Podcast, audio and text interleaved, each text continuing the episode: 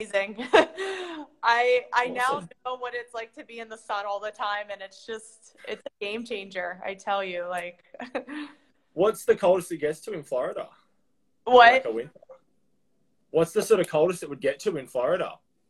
Um, you know, I was here in December around the holidays, and it was getting as low as like in the 30s and 40s, which is pretty cold for South Florida. But um, like I'm used to that type of weather since I'm from Maryland. But people in Florida yeah, are like babies about it. um, but I totally get it now. I think like your body just adjusts, and you're like, "This is so cold." Hundred percent. Like the difference of complete like tropical sort of weather versus the normal sort of summer winter like cycle. It's like in Australia, the south, Melbourne, where I'm from, is that same sort of similar to Maryland. Like obviously not getting as cold, but summer winter normally, and then like the north is a lot more tropical where it's like wet and dry season rather than summer, winter, like spring, autumn, etc. Uh, where are you exactly, just for everyone who's tuning in? Uh, Melbourne, Australia. So right down sort of the southeast there, so like the second biggest uh, city in Melbourne, other than Sydney. Yeah. Okay, awesome. Yeah, I know uh, some people are gonna like go back and rewatch this, and they'll probably awesome. age and um, like I know both of our audiences are going to see this, but uh, why don't you just give a background before we dive into all the talking points that you laid out? Yeah, awesome. and you were so, my name's Aaron. I run Order Performance, uh, athlete development, personal training business out of Melbourne. And yeah, I work with a whole range of sort of different athletes and general population, basically focused on just making people move better, live healthy lives through their own body, through their own sort of perception, I guess, of their life, and enjoy their training. Whether that be, yeah, like a young 13 year old athlete or someone that is 65 that's had hip replacements that just wants to move better. Like, my view is that training all falls on the same sort of spectrum there, whether it's a young, healthy person, an older, maybe not as healthy person. It's just different levels on the same spectrum. Mm-hmm. I love that. And we, we are going to dive into that today on youth training, but also fitness for adults. And um, yeah, why don't we, why don't we just dive into uh, yeah, awesome. what we had planned. Okay. We could go on for hours, everyone. um, I mean, we'll see where it goes. awesome. So the first sort of point that I have for us to touch on was obviously we work with quite, I'd say quite different like you're very focused on a lot of youth athletes, which I think is awesome, and it's great foundation setting there. I'd love to know your thoughts on how that differs from basically training youths and having that as a huge focus to adult training, and what sort of concepts match up and what differences you find. Mm-hmm. That is an amazing question. And uh, funny enough, like when I started my career, I trained mainly uh, senior citizens and um, what I was finding was, uh, a they needed this the most. Um, it's a, it's a population we tend to forget about. It's like you're either like a, a, youth athlete or an athlete or a pro, and it's like oh, like you know people who are done sports or retired, like whatever. But these people need it the most, and they just want to make sure that they're they're healthy. Um, they can uh, walk to their mailbox. They can uh, golf. They can hike. They can do things that they love um, later in life. And I love that because I think there's like this mindset when people turn like 50, they're like, oh, well, just wait, it goes downhill. And it's like, no, it, it, doesn't have to. I mean, the body is so capable, it's so adaptable. You can be stronger at age 50 than you were at age 20. um, 100%, and 100%. I'm agree, like, um, like even like in college, like, yeah, like we were in good shape, but I feel now as a 31 year old, I'm like in much better shape. Like it's insane. Um, so I think the training is going to be it, it's similar. Like with uh, the senior citizens, we did like heavy deadlifting. Um, obviously, we we progressed it. Like we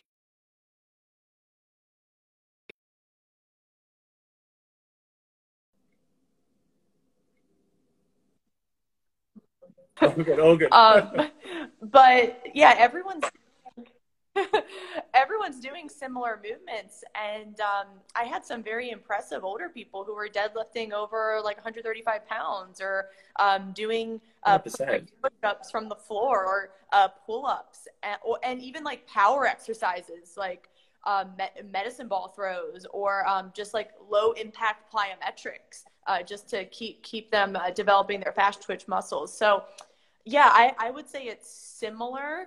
And um, when you're teaching the youth, you're still starting at, at that uh, movement pattern teaching, and then someone who's a senior citizen, it's like you're revisiting that as well too, because maybe they're new to this stuff as well. Um, 100% it's just awesome. It's just awesome uh, with both populations. You can just see the progression and, and how beneficial it is, for both. It's like one population is just beginning their life, and then the other's just like towards the end, but like they still can crush it. exactly. Like there's still so much room for improvement. Like with say some of my like adult clients that haven't really had a big focus on fitness earlier in their life, and they've only really gotten into it sort of as they've gotten older at the age of 50, they're healthier, faster, uh, arguably faster, fitter, stronger, and move better than they did at 25. Like, yeah, yeah, by a conventional, they're like age older, yeah, but if they move better, their body feels better on a day to day, they can do more accomplished feats. Like, is that technically older? Is it not? Like, where do you draw the distinction as to what makes you old? Yeah. And that, that's interesting. And then, like, obviously, going back on the other end of like the, the user perspective, like, the way I see one of the main differences there is are you building or refining?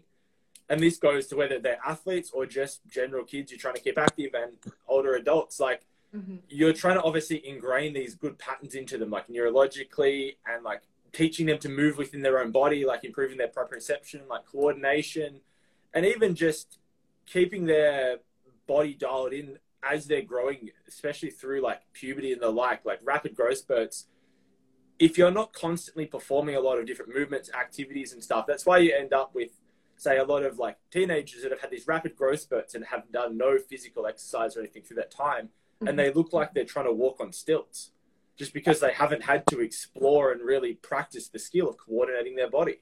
Mm-hmm. And then whether that goes on to adulthood and they've never really participated in anything and it looks that they could go for a, like a light jog and it could look like they're trying to basically hop on the spot just because they've never had to practice the demand of running yeah. and whether that that person needs something super basic or super advanced like it's besides the point it's just getting them better at doing what they need to do mm-hmm.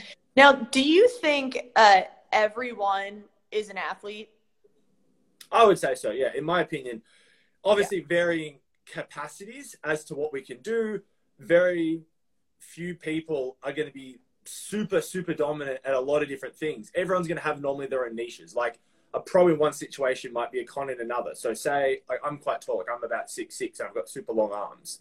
Awesome for basketball.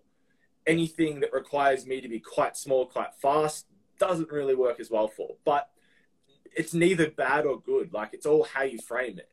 Mm-hmm. And then going back to everyone being an athlete, I, I would strongly say so. Like, I think everyone can benefit from sprint training, obviously modified to an appropriate intensity and sort of skill level. Yeah. Strength training, like power work, like you're saying, plyometrics, jumping, everything like that. Even for, for someone like a 60 year old, 65 year old, 70 year old, however long it goes, like they're all good capacity training methods and it's all about, uh, in my opinion, the end adaptation you're trying to get. So I wouldn't just put jumping for the sake of saying you can jump. I would mm-hmm. say, what are we trying to get out of this jumping? Mm-hmm. What's the end goal there?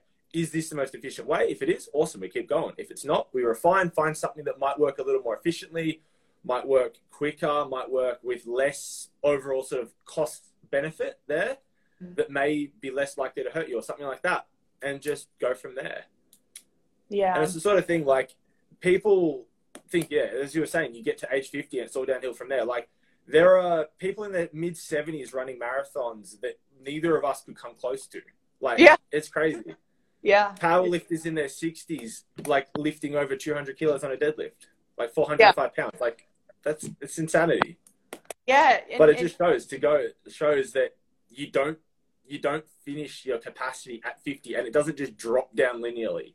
Yeah. Like if you keep training you keep that yeah and that's important too like you you have to put in the work. It's not going to be easy if you really want to continue to get stronger uh, when you're older uh, and have healthy joints and have strong bones. It's going to be a lot of work but it's it is rewarding. And like you said you can do like marathons or uh, there's a lot of like older crossfitters that are like cranking out pull-ups. Exactly like, this is really impressive and actually um, when i was snowboarding last month i'm seeing like people like in their 80s like on snowboards just like bombing it down the mountain and i'm like and i'm like still like trying to like get my feet under me and i'm just like dang like I want to be that.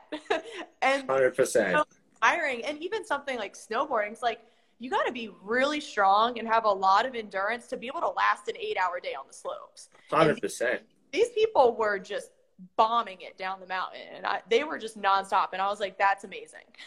it's the sort of thing as well. Like, if you don't do it very often, you're so sore in so many unusual places the next day because it's just such a yeah. unique demand on the body there. Yeah. And like another point there, I saw a video the other day of Tony Hawk. At, I think he's at 56 now, on like one of the, the mega ramps. It's basically a vertical drop, doing a 720. Like, how many people alive, regardless of age, could do something like that? And his body would have gone through the absolute trials and tribulations of the amount of falls, breaks, concussions, yeah. everything under the sun, and he's still able to perform that because he's given that demand over time. And it's the yeah. sort of thing like I've read I've read a good I think it was an article actually about how every ten years is a great point to essentially reassess your entire training. Like look at all your methodologies. So whether from 15 to 25 you do a lot of like heavy lifting you're in your real like sort of bro phase as a lot of people are when they get into the gym initially and then yeah. you, start to smarten up you refine your methods you understand a little bit more about what you're doing but then as your body sort of hits another age back, essentially, not to re- associate that with performance drop, but mm-hmm. I mean, at the end of the day, your joints have more wear on them. Your muscles and legs have more kilometers. So just being conscious of that and working it accordingly, like it's the sort of thing where a youth athlete that's 15 year old could just basically roll up to their game, whether it be soccer, lacrosse, whatever it be, and jump straight on the field and play. Not smart, not really not the best warm up, but they're probably going to get through without any major injury. If either of us tried that or someone maybe 20 years our senior, it's not going to go as well. So you do have to be a lot more conscious in that sort of element as to giving your body what it needs to succeed. And that, that changes sort of life period to life period. Like I'd say in your teens to your 20s to your 30s to your 40s they're all going to look quite different there as to mm-hmm. how much warming up you need, how much cooling down you should do, the amount of like recovery you should really try and incorporate outside those sessions. And yeah, a lot, a lot of sort of factors like that where the training and performance itself may not change hugely, but the associated work outside that does differ. And that's mm-hmm. where a lot of that sort of perception of people dropping off happens because they can't do the same things on game day because they're not devoting that time outside of that game day to match that demand. Like you look at someone like Tom Brady his obviously yeah. unparalleled longevity. But you look at the amount of prep and time and how seriously he treats his recovery, his nutrition, his yeah. mental recovery, even. They're all huge factors that so many people pass over. And mm. I would say don't give them their due diligence there to be able to maximize how much they can do because they're not willing to put that extra time in. Mm-hmm. But then they blame their body and saying, "Oh, like it's it's just my body wearing out." But like, is it? Is it yeah. really? Yeah. That's such a, a great tip to just constantly uh, reevaluate every several years how your training is going. And yeah, it's it's always going to be changing, and your body is always going to need a new stimulus. Um, or maybe you start to develop uh, to develop certain imbalances or asymmetries, and you need to just uh, correct those. Um, I think like the best example I can think of here is uh, like a marathon run um, in in their 60s, and maybe they're just running so much, like over and over again, that their their gait just becomes totally jacked up. Uh, and then maybe they have to go into the the weight room or do more like mobility work or like really working on their running form. So it, it is important to just really look at uh, your training program and analyze it and just know your body um, like mm. really in tune with when when you're feeling sore, when you feel like you're not having as much output as you normally would. Um, and the recovery piece that's that's also a good one that's your output is dependent on how well and how fast you can recover. And um, I don't know what, what your top are for recovery, but I always say like sleep, nutrition, and then uh, stress stress management, which could mean like uh, focusing on your breath or uh, even just meditation or, or going for walks in nature and getting 100%. sun. So those are like my my top three. But everything else like cryotherapy, ice baths, like cool, like I guess. But if you have nutrition you, and stress, you're good. exactly. You want to have the big pillars in place before you worry about the the one to five percenters on top there. Like, yeah, yeah, you can have a five thousand dollar cryo session every day for a month, but if you're sleeping four and a half hours a night, like, it's not going to save you. Yeah. You're, you're trying to empty the Titanic sinking down with a little paper cup. Like, it's it's not going to do much. Yeah, yeah, that's the sort of thing. If it's a nervous system breakdown, that's that's not going to help. It's not going to solve what's exactly. going on internally. Hundred percent. And even going back to to the runner you were mentioning, in terms of like the movement efficiency and the like, there, like the more volume put in with a slightly suboptimal sort of position, gait, whatever it may be, the bigger the sort of consequence becomes. Like if I have a yeah. pebble in my shoe and I do a kilometer of walking, like it's not really a big deal. But if I walk 100 kilometers with that same pebble in my shoe as a incorrect gait or form sort of issue, that becomes a lot more magnified. And then the amount of stress that somewhere up or down my body is going to take becomes yeah. so much larger than it would be if I worked on that consciously as I'm going along in that time period. Mm-hmm. Mm. Yeah. Yeah. That's really What are good. your thoughts on the sort of development and maturation of like a youth athlete, say in like the, the 10 to 15 year old range, like, and mm-hmm. how that would differ to an adult there? So it, it, it can be a, an exciting time for some, and it can be a frustrating time for some. Um. So your your early matures are the ones who are at a huge physical advantage because they're they're getting stronger, they're getting faster, uh, maybe they're they're taller and have a longer stride length. And then you have your late bloomers who are a, a year or two behind and, and they're shorter, uh, maybe they're more uncoordinated, they're slower, their change of direction isn't as sharp.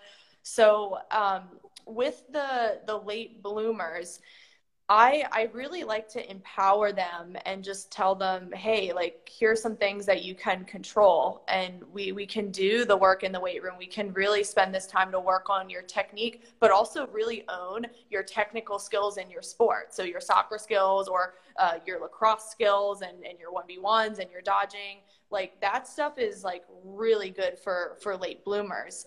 Um, but as as far as a mental standpoint, it can get hard because then the, the parent gets frustrated, and the parent just needs to be educated that look like this is just an organic process of uh, child development, and this is something we can't we can't change what happens from a physiological standpoint but we can uh, get them uh, the right training. And it's also going to take some patience and I always like to ask parents during this time, like, what do you want most for your kid? So if it's like a 10 year old, like, do you, do you want them to be the best at age 10? Or are you willing to make sure we focus on what we can, they stay healthy, we're not putting too much pressure on them, and then they're the best when they finish high school or they're in college? Um, so those conversations are are tough to have because I get it. Like people are frustrated, but we have to remember that these are kids uh, whose bones are growing, whose muscles are growing. Um, they're going through a lot of like social and emotional changes, and girls are hitting puberty early. Like it's it's a tough time. Um, but I always like to come back to we we can do uh, what we can control. Uh, one more thing I do want to say about late bloomers is I found that when they get to that point uh, after the growth spurt, they do tend to surpass the um, early maturers if they do the the proper training, and not just physically, but they also surpass them mentally because the the late bloomers have to really work um, whereas like the 100%. early growers are like, oh well, we're just gonna outrun everyone. Like we're we're giving everything, you know. Like so the entirely exciting because they just develop this this grit, this like, okay, nothing is handed to me. Like I, I gotta work for it. And like when they're in high school and college, they're like the grittiest kids. Um, so I always tell parents like this, like it sucks now, but like it, I promise it will get better. Hundred percent. Like it's it's neither a pro or a con. There's going to be two sides to every coin like that. Yeah. Like the two biggest points I take out of everything you've said there is a combination of delayed gratification. You mm-hmm. you may not get it instantly. Do you want them to be good now? Like, are you going to win this game this weekend, or do you want them to win a Div One championship in college ten years down the line, or whatever yeah. it may be? And then also a stoic mindset of just be willing to put in the work, focus on the process, not the outcome. If you're only worried about winning the game, like there's so many steps to accomplish before you get there, you're probably not even going to get there. Do what you can today, control your actions, be the best you can, and then let everything else take care of itself. Like all you can control is what you're doing in the moment.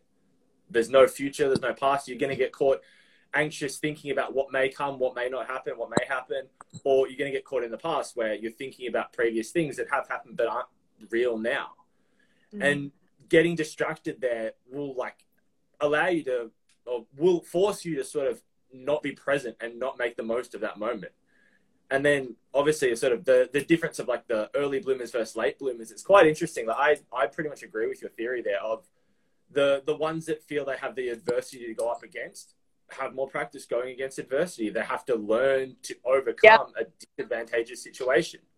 Yeah. The people that uh, whether it be just very genetically talented at a sport or are just great athletes to begin with and go through that sort of early maturation period, they don't have their back up against the wall. Like they may not have experienced it. Some may be lucky enough to be put in situations as well where they are artificially or like, uh, yeah, artificially created manufactured situations like that where they have to back against the wall perform and they may develop it that way. But it's not like a, a, constant thing. It's not a constant theme in their training and sport and endeavors where mm. someone that is behind physically or maturationally wise or whatever it may be, or maybe just less talented and have to work substantially harder, have to put in all those extra one percenters of like the extra recovery to try and improve themselves as best they can. Whether it be mm. more film room study to actually understand their sport better, whether it be more technical work, those all great leveling factors where you give enough of a time frame, you can overtake that genetic gap and more. Like you look at someone like Kobe Bryant, where it's I would say it's a perfect combination of both. Very physically talented, no one's going to deny that, but not the most physically talented. Like he wasn't the highest jumper, he wasn't the fastest runner, he wasn't the most skilled player, but worked on all of those individual pieces of his game to actually put them together. Like was known as a relentless film room man, would put in four sessions a day of two to three hours, basically working on the fundamentals to be so good at fundamentals that no one was better than him. And then you look at what that leads to, where he's doing these insane things. He's dropping 81 points and things like that, where people are like, how is that even conceivable? Because he's so good at the basics. Yeah. Yeah, it's so true. And there's so many examples like that of of people who just work their tails off and just really enjoyed the process. And then like people like Kobe or like Alex Morgan or even Serena Williams, no. it's like they're still getting better. Tom Brady still getting better. Like yeah. I think everyone's like, oh well, we need to be good for like this year for this like U12 season. It's like, well, yeah. look at the greats and like, did they get a little bit better each year? A little bit better, a little bit better? Yes. Like, yeah. your 12 year old is going to be okay. like, 100%. Oh, it's hard. I know it's hard. And I've, I've coached so many kids. I'm not a parent. I don't think I'll ever be one, but I understand it's the hardest job in the world. And like, I want the best for my soccer players and athletes I work with. Of course. But I also want to be realistic um, in terms of physiology, but also in terms of just developing this mental resilience and really leaning into the process. Like it's going to get hard. Like if you are a, a youth athlete, you are going to fail thousands of times. You're going to cry. You're going to be frustrated. You're going to be slow. It's going to happen, everyone. Like, 100%. but then when you it's life it's life. It, it really is. And yeah. it's like, and then when you accomplish something amazing, you look back on all those bad times and you're like, dang, that was awesome. like I wouldn't even necessarily say bad times. I'd say like I would consider something a fail if you haven't learned from it. If you're taking yeah. something out of it, whether it even be a perspective, like when you win for too long, you lose the element of being humble. And you need that to keep you humble. So it's like the the I don't know how often it happens in NFL, but basically going an undefeated season and then roll into the finals thinking you're top shit, thinking you're the best thing that ever happened to the world, and you get beat by a team that shouldn't have even come close to you on paper because they kept putting in the work. They were realistic. They didn't have their heads up their asses. And that's exactly it. Like those losses ended up being positive elements to help that team potentially beat the other team. Whereas yep. that other team only winning, you have that one perspective and it gets drilled into you that you're the best, you're the best, it's just going to come to you. Rather than you trying to take all those actions to be the best you can and trust the process that at the end of the day or the end of the week, end of the month, end of the year, whatever it may be, that you're going to get that goal. You're going to accomplish what you need to accomplish to get there. And yeah. it's not having that be too murky in your mind. Like, obviously, you can only control what you do on the day, but mm-hmm. then you do that one day, you do it the next day. And a week quickly turns into a month, into a year. And then before you know it, your under 12 season has become an under 16 season. You're playing at state level or something like that by just doing the best you can every day. Mm-hmm. I'm glad you corrected me on that, Aaron, because it's like these uh, when, when we do fail, we we always say, "Oh, that was bad," and I, I I agree with you. I think that that is the wrong word to use. It's just it it was what it was. Um, Hundred um, percent. And if you use that failure to learn, to continue to uh, get better at your craft, and to just fall in love with what you're doing even more, then it's it's totally worth it. And like you had said earlier, this is life. And I always, I don't know, like, what, like when I was growing up, like my, my parents had never put too much pressure on me, but like mm. if I failed, like my dad was a hard ass. Like I hate to say it, but he was like, Erica, life's not fair. Like you got to deal yeah. with it. And like, I'm so glad he called me out on it. And like, yeah. has that, um, built who I am today when I fail in my career and being an entrepreneur and trying to be a good strength coach like yeah like i always go back to that time i'm like shoot life isn't fair i gotta keep working i gotta keep getting better um, i think like everyone just collapses when a kid fails or when they're like the slowest on the team it's like well do you want them to be perfect at everything they're doing like what type of what type of adult do we want to build exactly and it, it's 100%. a hard really hard question for people to ask themselves. But it's fostering better people rather than just just better athletes. You yeah. want them to be able to go into their life and have success in every area rather than just whether it be athletics or whatever sort of event they choose. And it's interesting, like going back to the failure sort of point there. I feel that a lot of people get very emotional over like I didn't succeed, I failed, like I'm so bad, I'm so bad. But they look at it in hindsight, whether that be a week, a month, however long after the fact of the event that's happened there, and look at it with a completely different perspective because they don't attach that emotional perspective to it or that emotional sort of bias of this is how I felt in the moment. Like I'm crushed, I'm defeated, I feel like I'm worthless because mm-hmm. they're so emotional at that time. But then a year on, they look back at it and go, oh, like I can see that I may have felt that then, but that led me to this, this, this, this, and this and they're all positive things that have had them on an upward trajectory.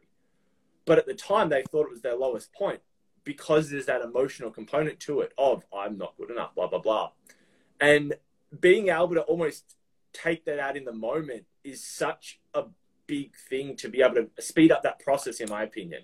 Like my general rule for whether it be myself or a lot of athletes that have a hard loss or something like that is you get 24 hours to grieve, console, cry yourself to sleep, whatever you need to do to let that emotional component out, feel it, experience it. Don't necessarily mute it. Like you want to, you want to validate it, but then move on. Once that's done, it's in the past. You finished it. Now you're just basically looking at the upward trajectory. What can you do from here? What can you move on? What can you prove? What can you learn from it? And reframe it in that sort of sense. Mm-hmm.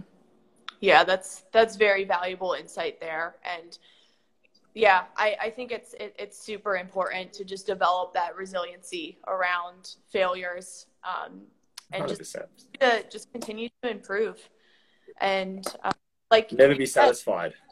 Yeah, yeah. And like look, it's okay. Like it's okay. Like we're not saying like don't get emotional. Like feel your feelings, like be upset if something happens, but like Exactly. I, the 24-hour rule is great. It's like okay, like feel frustrated, feel upset, like go cry, but like tomorrow when you wake up, it's on. Like exactly. When you got to kick the day in the pants, that's what you do.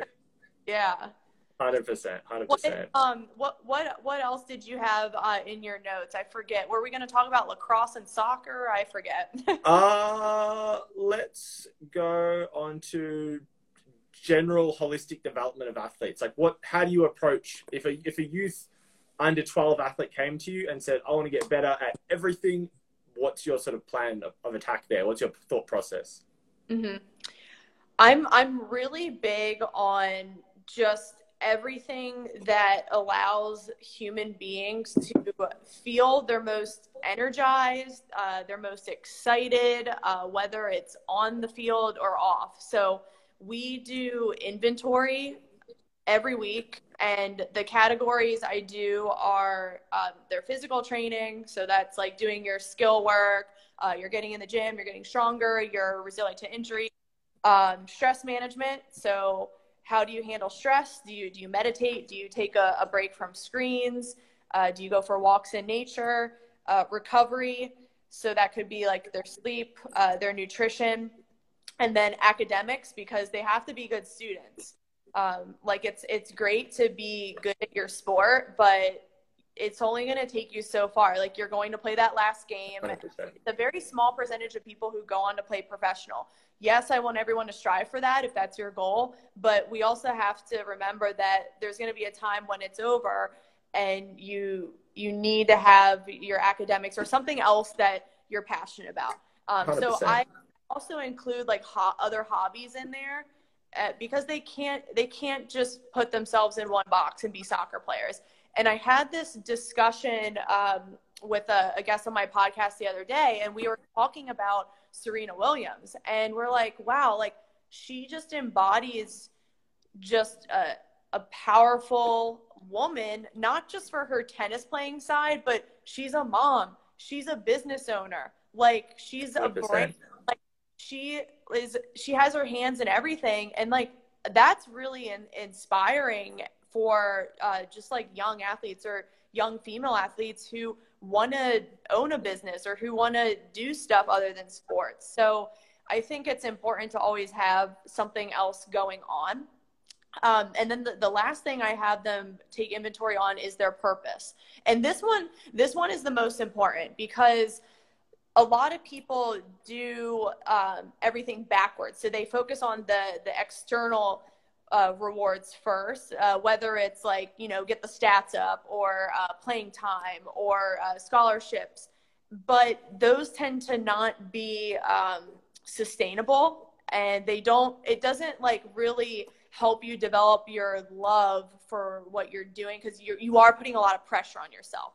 Whereas if you find your purpose, like if you feel good playing your sport or you feel you can express yourself in a creative way or you feel excited or energized and you have that purpose to just train because you love it then that's going to be much more sustainable and if something bad happens like you're just like oh that doesn't faze me like let's keep going You roll with the punches, hundred percent. It's attaching yourself to your your worth, your value, to something that is essentially out of your control. Like whether I have an amazing game or not, I could score, I could not score. Like there's so many other factors that aren't within your control there. So I could have the best game of my life and not score as a striker or something like that. But yeah does that then mean that that game was worse than one where I scored three goals, but they were all tap ins and I played five minutes and then got injured? Like, not really. And then yeah going back to the to the Serena Williams there, I think someone like that where they've obviously got so many different things going on. I love listening to podcasts with someone like that where they don't touch on their sport at all. Like you could so good if you didn't know Yeah. it was them, there could be an interesting conversation with a business owner, a mum, whatever it may be, and they don't even touch on the thing that most people know them for. And I think that's so empowering there for someone that is generally seen through one lens. You're an athlete, like that's all you do. You don't say anything else. And then looking at people come out and talk against instead of politics and the like, where did you see Zlatan come out and criticize LeBron for talking about politics recently? Oh yeah, uh, yeah. oh, and like LeBron's that... like, mate, you're coming at the wrong one, and that's exactly it. Where he has so many other ventures. If you didn't know LeBron as an NBA athlete, he'd still have an amazing perspective to talk about from his philanthropy yeah. works, from his donation and like setting up of schools. Like, is it the I Believe or I Promise school? Or so, something along those lines, where he's basically put thousands of kids through schools and yeah. has an amazing perspective on all life in general, going through uh, probably a quite a poor upbringing, as I'm sure many people would know about him, to being a very, very wealthy man. Like, would be amazing to hear from him, not even related to basketball. Same sort of idea there, where life yeah. experience and your own perception, sport is a way of developing that, but it is not the only development of that. Like, it extends so far beyond just what happens on field. Mm-hmm. Yeah, that the Zlatan thing was just. I was like, just stay out of it. Hundred percent, hundred percent. Like if you if someone wants to comment, let them use their platform to make the change they see fit.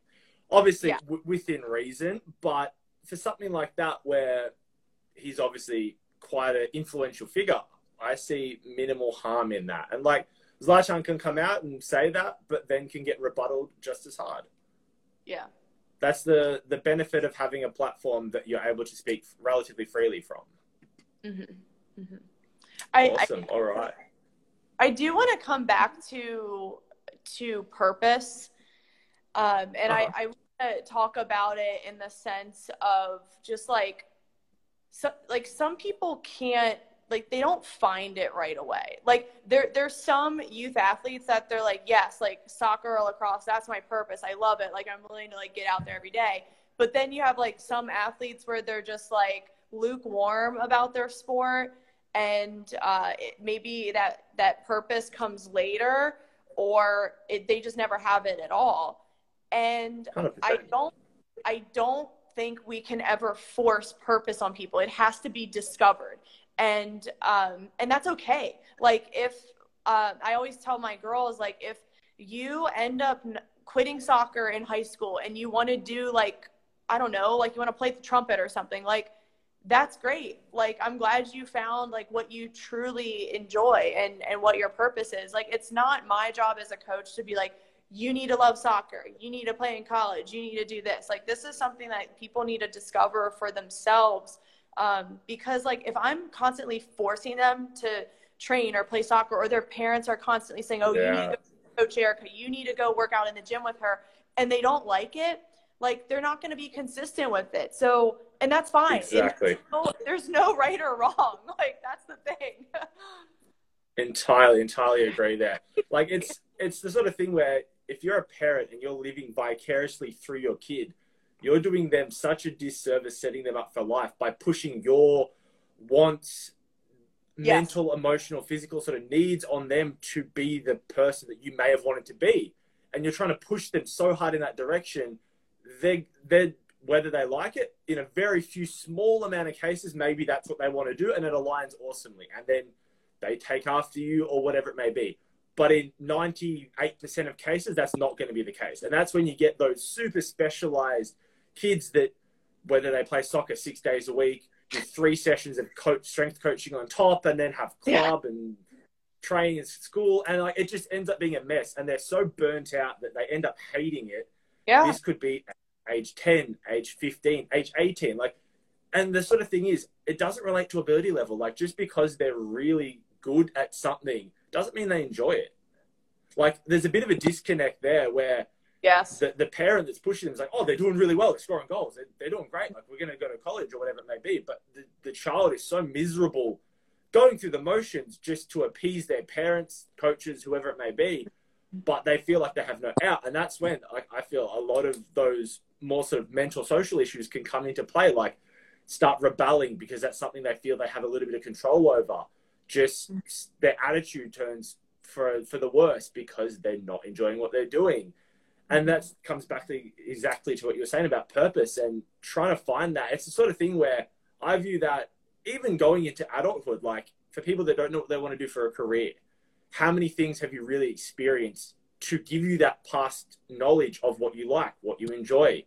It's the sort of yeah. thing, in my view, if you haven't tried enough things to be able to have the the perspective on what you could do, how, how are you meant to know? Like, as a yeah. kid, if you have only ever played soccer or only ever played lacrosse and not really expanded beyond that, like, there's so many different activities, hobbies, pastimes out there that you may love, maybe have a natural affinity for, maybe really talented at, but because you've never done it, you have no idea.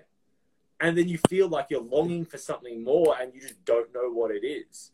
And that goes back exactly to that, where you just need to try things. And it's the sort of thing where, like, if if you quit soccer, you like you're maybe you're lukewarm on it. You like it, you enjoy it. It doesn't feel like it doesn't spike that fire in you. Mm-hmm. You can quit it. Trust me, you can go back to it. Like there's not there's no yeah. oh you've burnt your bridge here. You're done completely. Like you can never touch a soccer ball again after looking at it away for for three weeks. Like go back. Yeah. Whether like you get a lot of people like I've I've played soccer on and off since I was I don't know probably eleven or twelve. Like I've gone from soccer and then I started playing lacrosse. I've gone back to picking up soccer again a little. I then played a bit of basketball, back to soccer, can play lacrosse throughout. And it's the sort of thing like you can swap, chop, swap, chop, and change. Like it doesn't, you don't have to lock one thing in and commit to it for your entire life. Like, yeah, that's so that's true. the freedom. That's such a good, oh my gosh. Yeah, Aaron, that's such a good point. Like, I think like when when parents are like, "Oh my gosh, like what if what if they quit? Like what if they don't like it and we have to like take a break?" They quit you're yeah and it's like like you said you can always go back. Like it's always going to be there. Like you're it, and it's not like they're going to be a step behind. If anything when they get back after i don't know like a year or two hiatus maybe they'll love it even more and they'll be even better. Like it's fine. Exactly. So that was that's such a 100% point. and another thing you had said was um like they just their their parents are forcing them to do it for all those years and it's I don't want to say it was time wasted, but they were constantly going to their sports practice that they didn't like when they could have been discovering those other things that they did like and they could have exactly. found that on um, which, which, is unfortunate and i have seen this happen i um, had, had one yeah. girl who had played her whole life up until college but it was a situation where her dad was living vicariously through her and she just kept playing yeah grinding and just like not enjoying it. And then she committed to play in college at a good school. And then at the very last minute, she was like, I don't want to freaking do this anymore. And yeah. her dad was so upset she didn't play in college. And I was like, look, like this was, you did this. Like she, mm. she like, like was pressured so much for all those years. And then up into that point that you wanted her to get at, she's like, she like reached her max. She's like, I'm done. Yeah breaking point happens, It, it, happens to thousands. Hundred percent. It's the sort of thing where that that can sour the relationship between the the parent and the child there as well. Like yeah, from more that... like psychosocial sort of family perspective there. Like yes, that can if you push hard enough, like that can break. Like that's not something that you want to mess with that hard. And like my my first job was actually like refereeing indoor soccer and like netball and a few at a sports center essentially. And the amount of like parents that I would do like an under an under sevens or eights game. So these kids like just learning to essentially walk and run around and then try and coordinate kicking a ball like is a massive task for them. Yeah. And you've got these parents on the sideline yelling, blasting them with instructions of go here, go there, like kick it over there. And it's like, you let your kid have fun. Like, what are you going to achieve? They can't comprehend running and kicking a ball at the same time.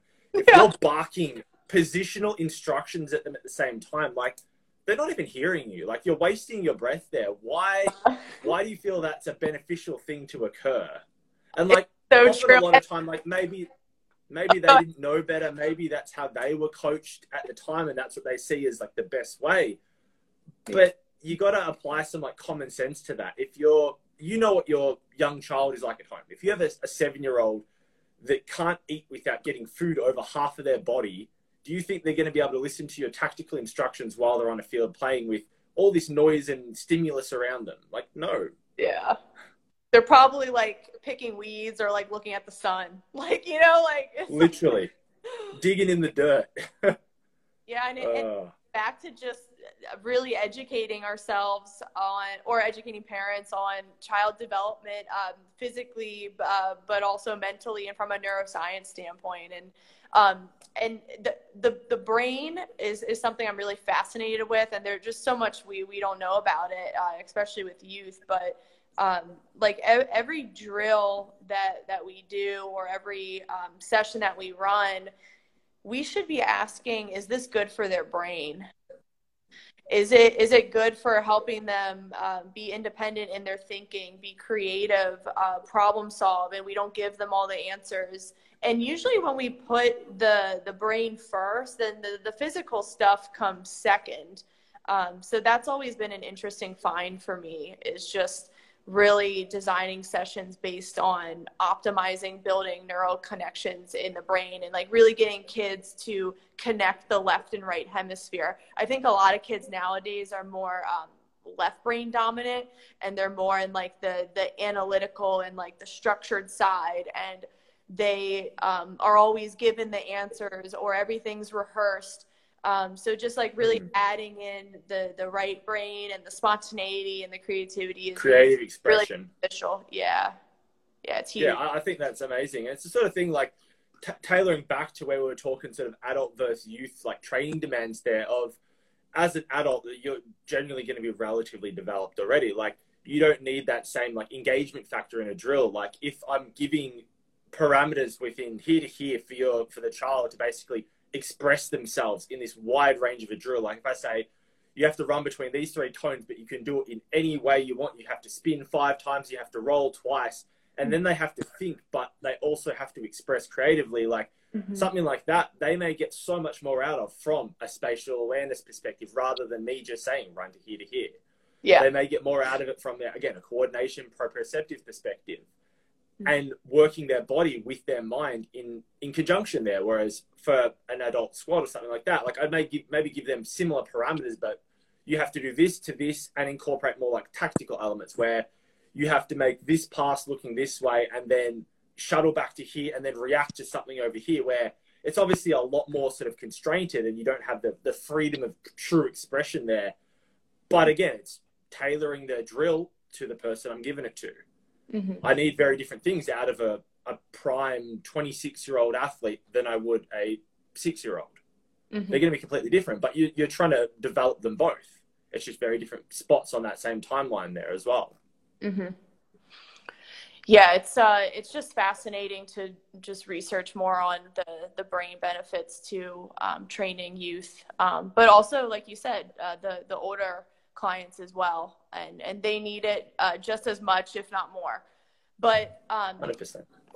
Uh, actually, uh, do you have any more things that you want to discuss?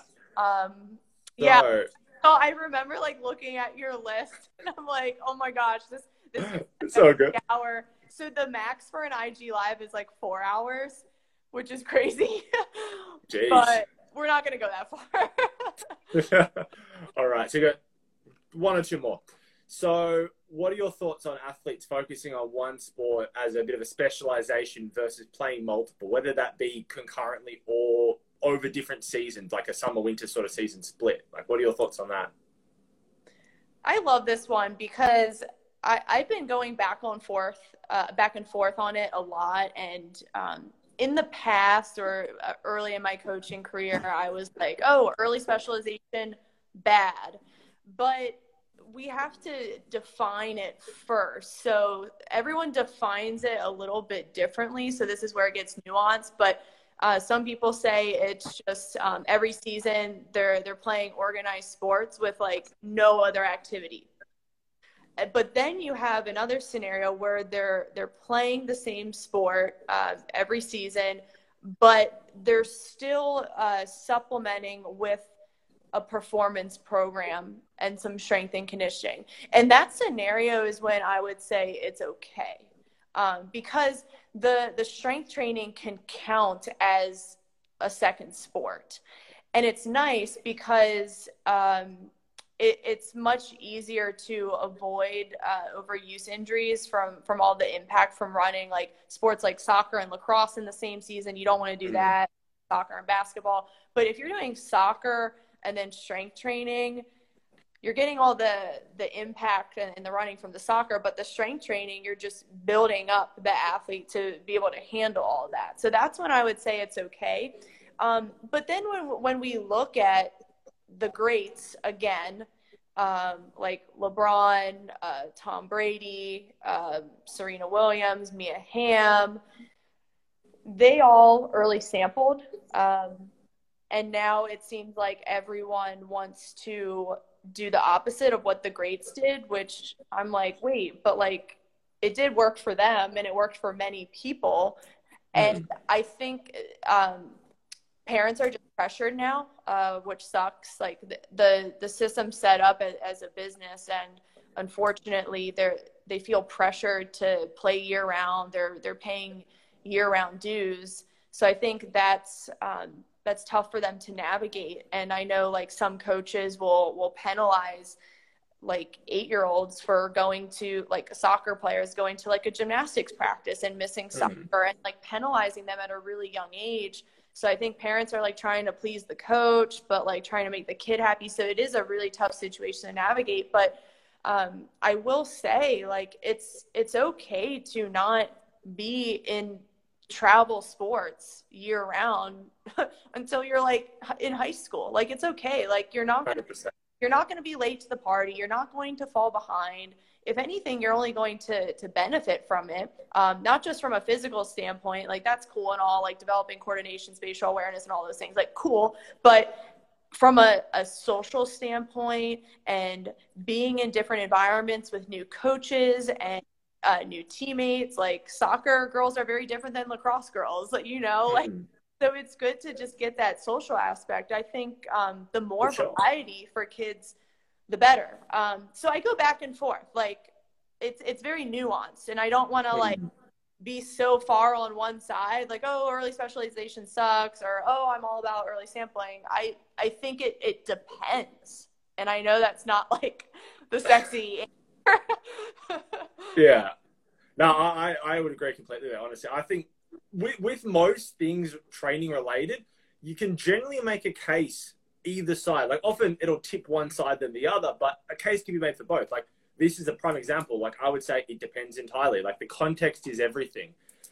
It's the sort of thing where like in my view, the more specialized the sport is, the more important a bit of variability in it is is needed. So something like say running or swimming where you're logging huge amounts of kilometers, miles, and the like in very specific positions, that then becomes more important to get essentially the antitoxin work of whether it be strength training, whether it be another sport as just some movement variability. That's when they become more important. But say something like soccer, basketball, lacrosse, like football to a degree, where there are a lot more open based skills, like not so not so closed, but you're repeating the exact same pattern over and over and over and over and over. Yeah. You you can get by just playing the same sport. Is that optimal? Arguable either way. I would say it depends on the person as much. Like going back to Tom Brady, LeBron, Serena Williams, Mia Hamm, etc. All of those individuals were obviously incredibly driven and so motivated to be the best at what they did. Had they played another sport, probably would have been maybe not as successful. They obviously gravitate towards ones that their body and physiology work well for. I.e., like LeBron's six eight LeBron and at two fifty isn't going to be an Olympic diver. It just ain't going to happen. But he could have been a good football player. Serena Williams could have potentially played in the WNBA with her level of power and athleticism. Wouldn't be surprised. Yeah. But they they succeeded because they committed and were driven enough to put in the work to be the best at what they did. Mm-hmm whether like and a lot of some like specific sports have a lot of correlation. So like basketball and lacrosse have a decent amount of correlation in the way that the actual game is structured in terms of pick and rolling and the like. And players that are very successful at one can often go on to do the other. So I'm not sure if you've heard of Pat Spencer. He was a Loyola player who won the Tewaaraton, like best mm-hmm. college lacrosse player, and was incredibly dominant, one of best ever college players. Went on to play a fifth year of basketball at Northwestern because was very good at one, was also very good at the other. Mm-hmm. And AI, like Allen Iverson, was a better football recruit than he was a basketball recruit. Again, was very successful at both, playing both. Does that mean everyone can succeed at both? I would say no. It takes a lot of mental attention and ability to be able to spread yourself thinner than that mm-hmm. rather than just the one sport where obviously a lot of people succeed just playing one people succeed playing two there's no there's no correct answer there it's a very context situation by situation sort of dependent thing mm-hmm. and yeah going back to the specialization level of how close the skill is like a lacrosse player that then plays soccer in the off season is probably going to benefit a lot more from that than an Olympic gymnast or something like that, where it's a, a more of a closed sort of skill, and they're not getting the same reaction component to a to a defender to an opponent there. Where I am getting better at seeing spatial awareness, sort of in terms of reading defenses and the like. That's a universal skill between sport. Mm-hmm. Being able to see the space and project myself in there again, universal between sport, and those are are the sort of pillars that allow you to transfer from one to the other and get better without actually playing your sport. Yes. But again, it goes back to is that something that you're in, if you're enjoying it more, going and playing something else, and it's a bit of a break from your sport, from your grind, as per some people may call it, you may come back mentally refreshed, and that alone may be enough of a benefit to take a little bit of time off there and come back. Like you look at what Jordan did, how he went to Michael Jordan went to play baseball. I think I just swallowed a fly. Yikes. mm, protein. Anyway, there you go. How yeah, Michael Jordan went to play baseball in the middle of their th- like they won three in a row, then he dipped, got bored, whatever it may be, then comes back and has a renewed sort of vigor for the game, and then goes and wins three more. Would that have happened if he had stayed there? Arguably, yes. No, like he form wise was in there, but if he's not mentally invested enough, like how how can you change that? You can't change that by putting more effort in. Mm-hmm. That's it's not something that's that controllable. Yeah, you need that. My view, anyway. Variability. Exactly. Yeah. And even just a, like a change of scenery, a change of situation can provide that on its own. Mm-hmm. Yeah, it's gosh, it's so important to to just have that variety and um, I, I've seen it. I've seen it a lot with soccer players. They just hit a wall. They hit a wall in high school because they had specialized too early, and like uh, their parents are just frustrated. They're like, "Wait, why? Why aren't they reacting fast enough? Why aren't they moving into yeah. and like reading the game? Why aren't they a couple steps ahead?" But then, like when I uh, see the players who had played other sports and got that variability, but it had some carryover. So like lacrosse or basketball or even like fencing, um, they were yeah. more aware of how to like move their bodies in space and how to react. And like they were the ones who weren't hitting a wall; they were surpassing everyone else. Um, another another example, I, I, talked to an amazing track runner the other day. Um, she played, uh, she ran track uh, Division One in college and like broke a ton of records. And she was oh, like, awesome. yeah, like I I did softball and mm. until age 13. And then she did track, exactly. then she did track and she she broke records. Um, and what she said was the the dance, especially because a lot of people are like, "Whoa, track and dance, so vast, rhythm and timing, crazy." Yeah, it it was really the the the rhythm, uh, the the coordination, and she said like as soon as she like ran a sprint or got into hurdling she was ready to go. Like she knew how to like uh, strike the ground. She knew how to feel the cadence like, of it. it was just very smooth because she had done dance. And like some get frustrated because they're just like running the hurdles over and over again. And it's like well putting in more work isn't not isn't necessarily going to help. You need to have that exactly. It's not always the answer and it's like it's it's the definition of, of insanity doing the same thing over and over again expecting different results. Result. yeah. Like 100% it's crazy. It's very interesting like because i would argue that whether it be even from a non-justice sporting perspective like a lot of musicians have the same sort of epiphany there for lack of a better term where the rhythm and timing and sense of like sort of flow they develop from playing their instrument carries over when they get to a sporting field. Because I mean, everything yeah. is timing and cadence. How well I can react to an opponent coming at me. Yeah. It's still a timing thing. Like I need to see you move. I need to then time my movement to sort of intercept you or whatever it may be. And yeah, I know a lot of musicians that have the same sort of flow and rhythm sense there. And going back to where Good you were point. talking in terms of the athlete that doesn't look very sort of interested, feels slower on field, and they're like, are you familiar with like flow state? Yes. Yes. Yeah, I'm gonna butcher his name, but I- Chiksai Mensi High, or I don't even know how to say it. You know who like- I mean, though, yeah? 20 letters long. Like, I don't know. That's the one. Yeah, his sort of theory of optimal arousal and like intensity level of the or the difficulty level, where you need your arousal level to be high enough to match the difficulty level. So if the difficulty level's super high, I need to be just as aroused to match that perfect point. If my arousal level is really low and it's anything beyond a, a, a laughable sort of contest, you're not really going to be in that flow state. You're going to look disengaged. You're going to look slow. You're going to feel out of sync with everything going on around you just because you're not as invested as the other people around you. Mhm. And it's that it's it's, t- it's very tough to manufacture flow state. You need to have the ci- circumstances line up and be ready on the day for that sort of thing. Like I'm sure you can think back to a couple times in your career, or probably hopefully many, where you've had that perfect alignment of situations that you were just that was it. That was the day you were dialed in. Yeah. And you think back and you're like, I can understand that now why I got into it then, but there'd probably be times after that where you felt just as good. Circumstances have been all the same, and you just haven't been in there for whatever reason. Mhm. And I think that comes into play when you're thinking of another sport where the challenge may be higher than if, if like if you're quite good at your sport, whether it be soccer, lacrosse, whatever, and you do quite well in your normal sort of season, and you go on to something where the challenge is completely different. You're still gen- like physically and athletically capable, but it's new circumstances. You're having to perceive different things. You're having to execute different skills, and that Mhm. challenge goes up. But then your arousal's already perfect there, and they match.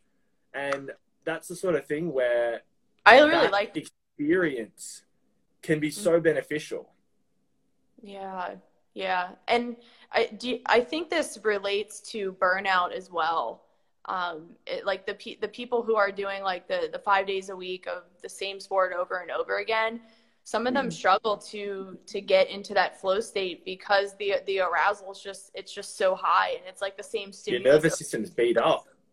Yeah they're just they're just beat up. They're doing the same thing like too too much repetition and they're just frustrated. And a, a lot of people do get into a rut um, or they just kind of they just plateau. So i think that we Going have through to at- yeah going through the motions. Mhm. um, so yeah that's such a good point. I never tied flow state to to the concept of, of burnout and, and early specialization. That's a really really Mhm. interesting point I, th- I think it's quite interesting as well. Like, obviously, Australia versus the States have a very different sort of sporting structure overall. Like, we aren't very big on like sort of high school sport. Like, we have everything is basically clubs where you go and play for your say like I live in I live in Yarraville, so my local club might be Yarraville Soccer Club. And I go play for them and we do our trainings outside of like normal sort of school time and the like. Train a Tuesday or Thursday, and then play we play on a Saturday or something like that. And that like if you're doing extra work on top, that's generally in your own time. So even throughout high school, it's quite interesting to see the the dichotomy there of like because obviously I follow, I'm quite invested in the lacrosse scene, and that's way way bigger in America than it is here. So seeing like athletes that play for their high school team are playing travel at the same time, and then trying to play like a club on top, or they're going to recruiting events, and it's like you've got four different streams there that might be, easily be seven days a week. Like if you're trying to perform seven days a week, how do you expect to a last just longevity wise? How do you expect to be able to perform at your best if you're constantly mm-hmm. beat up and super fatigued? And then that's not even factoring any any school, any grades, any social development. Whether you're getting towards the later end of your teen years, you might have a job, you might have a boyfriend or girlfriend, you might have other hobbies as well, and like it essentially takes over your life there. And it's quite interesting, yeah, to see the, the difference of how it is here, where high school sport does exist, but generally it's sort of localized to within private schools where they play one another. Whereas like most normal high schools and public schools, like you have one day per term where you basically go into a round robin against the other schools in your area. If you win that, you go to the next one, and that's one more day. And then you win that, you go to states, and that's like three or four days of sport in a term. You may get one or two practices, like as a team before that. Generally, it's like the day before at a lunchtime. You give up your lunchtime to go talk to the coach with the team, essentially, and like it's such a different system. And I would say it's not inherently better or worse. It's just the way that it is, whether that be through previous previous structures being set up as to locationally, or I have no idea why that is that way, but that's just the way that it is. What yeah. are your thoughts on the differences there? Well, I was gonna I was going to ask you what what would be your ideal schedule for uh, ideal. Ooh. That's tough. I, I, I, from my perspective, I can only really, I guess, ex- experience and sort of enunciate what I would have been through in our system, whereas mm-hmm. I wouldn't know the ins and outs of yours to the same degree. I can look at it from an outside perspective, but I can't comment on within. So, say, say I'm talking for an Australian athlete. The way I would say as a youth athlete, someone talking sort of 12 to 16 in that sort of bracket, I would mm-hmm. say two sort of team training orientated sessions. Hmm. Obviously, t- intensity scaled appropriately. One to two sort of extra like conditioning sessions, whether that be like lifting weights, whether that be working out specific things, whatever it may be, just some sort of solo training aside from the sport team training and yep. then a game. So that that does total five days a week. I think it's important to to go with the flow, for lack of a better term, there. Where if you've had uh, an overtime game on the Saturday and you're meant to do some sort of lift on Sunday, like if you need to completely scale down the intensity, like it's not the end of the world. Mm-hmm. Your recovery for that next week and being in a position where you can attack the week is probably more important than that Sunday session at full intensity. Mm-hmm. If you can drop that to whether it be you cut the volume by 50%, you cut the intensity of your working weights by 50%, or you just, instead of going and doing a weight session, you play some spike ball, or you go for like some park frisbee, or something where you're yeah. getting that mental break as well, and you're yeah. enjoying what you're doing and having fun. Like that can be enough of a refresher where you may work so hard but it doesn't feel like work because you're enjoying it. It's the sort of thing where, like, mm-hmm. if I told you, all right, you're going to go for a, a, five mile run and basically just slog it out, how hard do you think that perceived effort's going to be doing that versus if I got you to play a 90 minute soccer game, mm-hmm. like a fun social sort of game there where you, you may run five miles as well, but mm-hmm. it's going to feel like that and you're going to have fun doing it compared to the five mile just straight pounding the pavement run. Mm-hmm. And that's like that, that mental break as well, where I think we put a lot we put almost put too much emphasis on the physical recovery without the mental recovery there. Yeah. yeah. That extra work may be better for me as a as a whole system than just individual components of all right, we're going to drop the intensity here slightly, but I still feel mentally exhausted from the day before and I don't want to get in the weight room. So like what do I do? Yeah. That's a good template. I, I do like that. Hmm. The the two times a week with with the team is a nice sweet spot. Um, three, three at the most, and then ensuring they're getting that twice a week with the with the physical training, like the strength work. And then I do like the idea of the recovery. It doesn't just have to be a bunch of stretching. It could be just you play a fun game. You could maybe just do like a round of dodgeball or some handball and they're they're getting the mental break from their sport but they're still developing these other athletic qualities and they're getting that training variability in um, so we can we can say that the the year round athlete is is playing a, another sport in a, in a way. Um, exactly. that's something I've definitely done in in my sessions is we'll warm up with handball. Why not? I love it if we if we do that uh, 10 minutes uh, every day or every time they come in like they're they're getting so much out of that than just always doing like the structured dynamic warm up that I take them through. Uh, it's nice to just change, change, it up a little bit and a, a, lot of these soccer players they're they're always kicking. They're all, they're very quad dominant. It's like look like I want to develop the upper as well. Um, so yeah we're yeah. gonna play ball we're gonna play dodgeball we're gonna I don't know, do like wheelbarrow races, like encourage competitiveness as well. I think that's a, a, theme in all of the things you've mentioned there. Like you're allowing them to be competitive and you're encouraging that while warming up. And like that, that's awesome. Like, yeah, I, I do a lot of sort of like med ball throws and like even with my sort of general population clients where we might warm up with like an ISO lunge hold or something like that and just go, all right, like this was your time last time. Let's see how close you can get to beating that or beat it. Or this is what I'm setting you for today. I want to see if you can get in a hundred wall balls under three minutes or something like that, where I yeah. try and give them a time, a score, or something to compete against, or whether it's a partner, like if it's a two on one session, they're competing against each other there. Like, obviously, scale to ability level as best you can, mm-hmm. but making it so that they're both in with a chance to win. And like, everyone wants to compete. Like, whether yeah. people say it or not, like, I think it's something very tied to just human nature as a whole. Like, we're competitive beings. And yeah. then uh, encouraging that and like fostering that in that environment is awesome, especially with like youth athletes, where I think the whole it's a bit of a rabbit hole, but the whole system trying to take competitiveness out of people, trying to make everything completely even, completely fair, completely null across the board. Yeah, removing people's competitive nature is more Everyone prominent than ever. like exactly, everyone like participation medals. Yeah. Whether I'm not too sure what your thoughts are on that, but I'm sure you're probably going to be similar vein where I don't want a participation. I don't want a medal for coming eighth. Yeah. Like that defeats the whole purpose of a medal. If I yeah. win, cool. Give me recognition for winning. If I don't, I keep moving. I realize I need to assess what I did wrong, assess what I can do better, and go from there. Like, and that's the thing. You can have the perfect lead up to something and lose because they were just better on the day. Like, it is what it is at the end of the day. Like, if your be all end all is going to be just winning there, like, it's it's not great.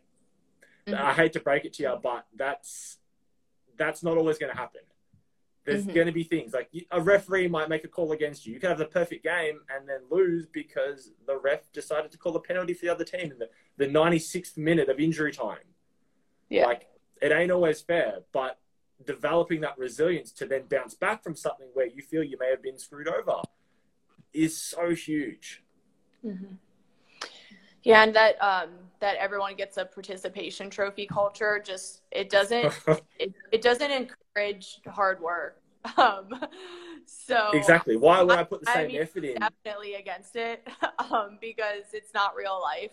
Um, if I Exa- exactly. like a gold star every time I went into work today or like wrote a blog post, like I'd be like, what the heck? Like I don't need to do this. Like or you know what I mean? Exactly it's it's just like you think it's good for the first week and then yeah. realize that whether I do my work, whether I don't do my work, I'm getting rewarded either way. So it's, it, it moots the whole point. Yeah, it does. It discourages uh, hard work and creativity. Ambition, well. even yeah, yeah, ambition on top. Now I um I want to shift gears and I just want to ask you like a totally like offbeat question. But um, I so like I know we had uh, like conversations uh, last year about how like we saw the silver lining in uh, 2020, and I, I just want to know like what are you doing to move forward in 2021 um, based off of like what you went through last year and like how how you had to adapt like what what are your what's your main focus this year as a coach as a business owner a content creator? I love it. Awesome question. So, obviously, to, to those who aren't sort of aware, last year was a, a good a good year for the way that I look at it. I try to take positives out of everything like that. I was able to sort of move on from the, my first sort of job in the industry of training as a personal trainer out of a, a local gym and was able to basically get Ultra Performance legitimized and started there. So I have taken most of my clients or had taken most of my clients off, begun training in sort of more outdoor areas and the like, and started to scale up there. And going into sort of 2021, my main sort of focuses are to essentially try and help and reach more people than I can in just a physical sort of physical area, physical location. Because obviously lacrosse, my sort of specialized sport, isn't too big within Australia and the amount of people that play in American Canada far far outweighs what we have here. So at the moment, I've actually got uh, an ebook in the work called Rotational Blueprint. So that's coming along quite good. essentially yeah. what that is is going to be a, a, comprehensive training program that tailors the strength and sort of structural work with technical drills as well as movement sort of mobility drills so it's like a three part mm-hmm. comprehensive training program that you could run multiple cycles of so you run it for two months here then you can run it back again with modified numbers and the like and have that dial in your ability to run fast, throw with power, and handle the demands of that sort of sport. So that doesn't just pertain to lacrosse. That can expand expand to baseball, softball, handball, like American football, tennis, javelin, discus, shot put, all of the above. Mm-hmm. So that's that's in the works now. I'm looking at sort of expanding within my own physical area as well and up up upping the numbers of people I'm working with essentially, mm-hmm. whether that be general population that want to move better, feel better, live healthier lives, and feel feel more content within their own body. It's the sort of thing like obviously COVID has amplified a lot of the habits people had before, whether that be good or bad. So people have gotten fitter, stronger, healthier, faster than ever mm-hmm. because it's given them more time to focus on what they were doing. On the other side of the coin, though, people have also also lost a lot of their fitness, whether that be putting on weight, losing strength, losing mobility and movement capability there. So being able to sort of reach out in within my own area and scale up there is another sort of thing I'm focusing on as well. Mm-hmm. Looking at the potential of maybe a venue as well within the next sort of eight to 12 months, which is quite exciting uh, yeah, just basically biding my time on that one for now, waiting for the right sort of opportunity to present itself, or not even present itself, but for the opportunity to be the right time to meet it. Mm-hmm. That's awesome, Aaron. That's that's about it. What about you? What are your what are your sort of thoughts going into 2021? Or I say going into 2021, but it's like almost mid March. is um, well, yeah. First off, I, I think that's exciting. I think uh, the ebook that you're writing it is very niche, but like you said it can be used for all rotational sports so i'm like really excited to see what you come up with there and just blending the the technical and physical aspect that's really really cool um, and then i know that you were talking about getting a facility so that's exciting that you're mm-hmm still thinking about that and, and that might happen in the year. So that's really that's really cool. It's been awesome to just like since I forget when we had first uh, exchanged messages. I think it might have been like three months ago maybe. But yeah, it's just been uh, since, something like that. Yeah, yeah. It's just been awesome to see just your your growth and like your content and just like who you're That's working awesome. with. Yeah, it's really cool. I Appreciate that. Um okay, so for me like I'm I'm at the point where I'm like really moving into purpose even more.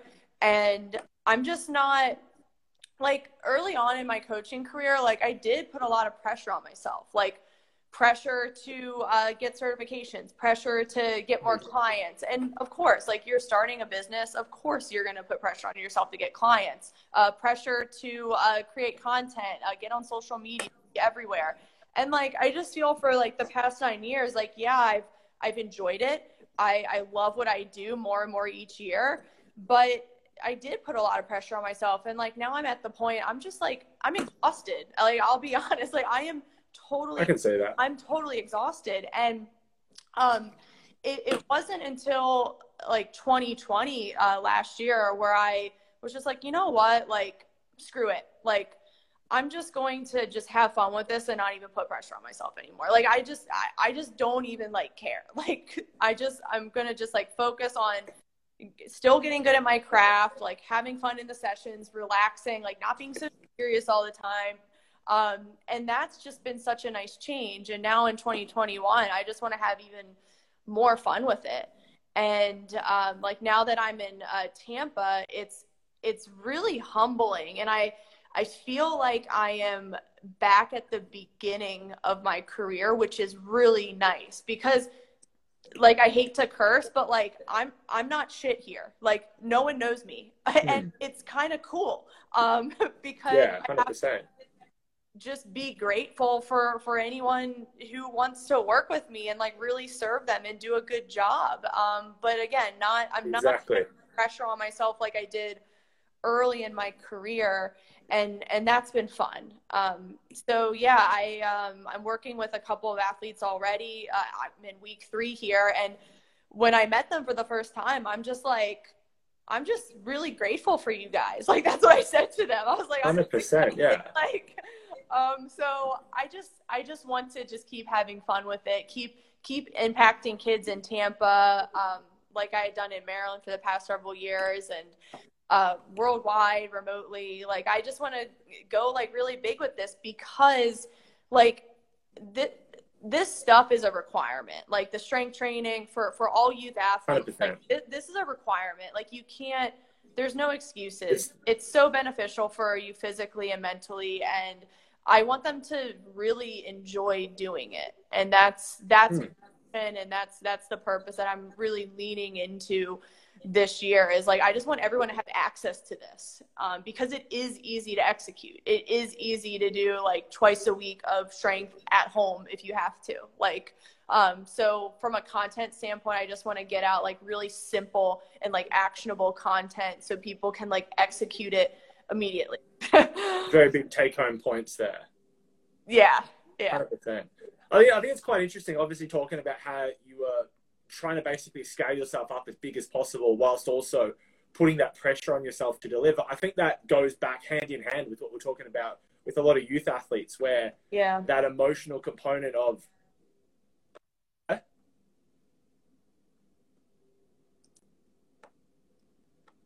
Oh, did you pause? All good? Yeah, we're good.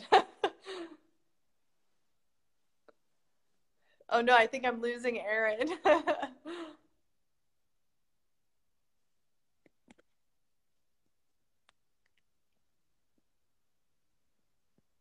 Uh-oh. Oh, hold on. Let me um I'm going to try and get him on here again. All right. Um no.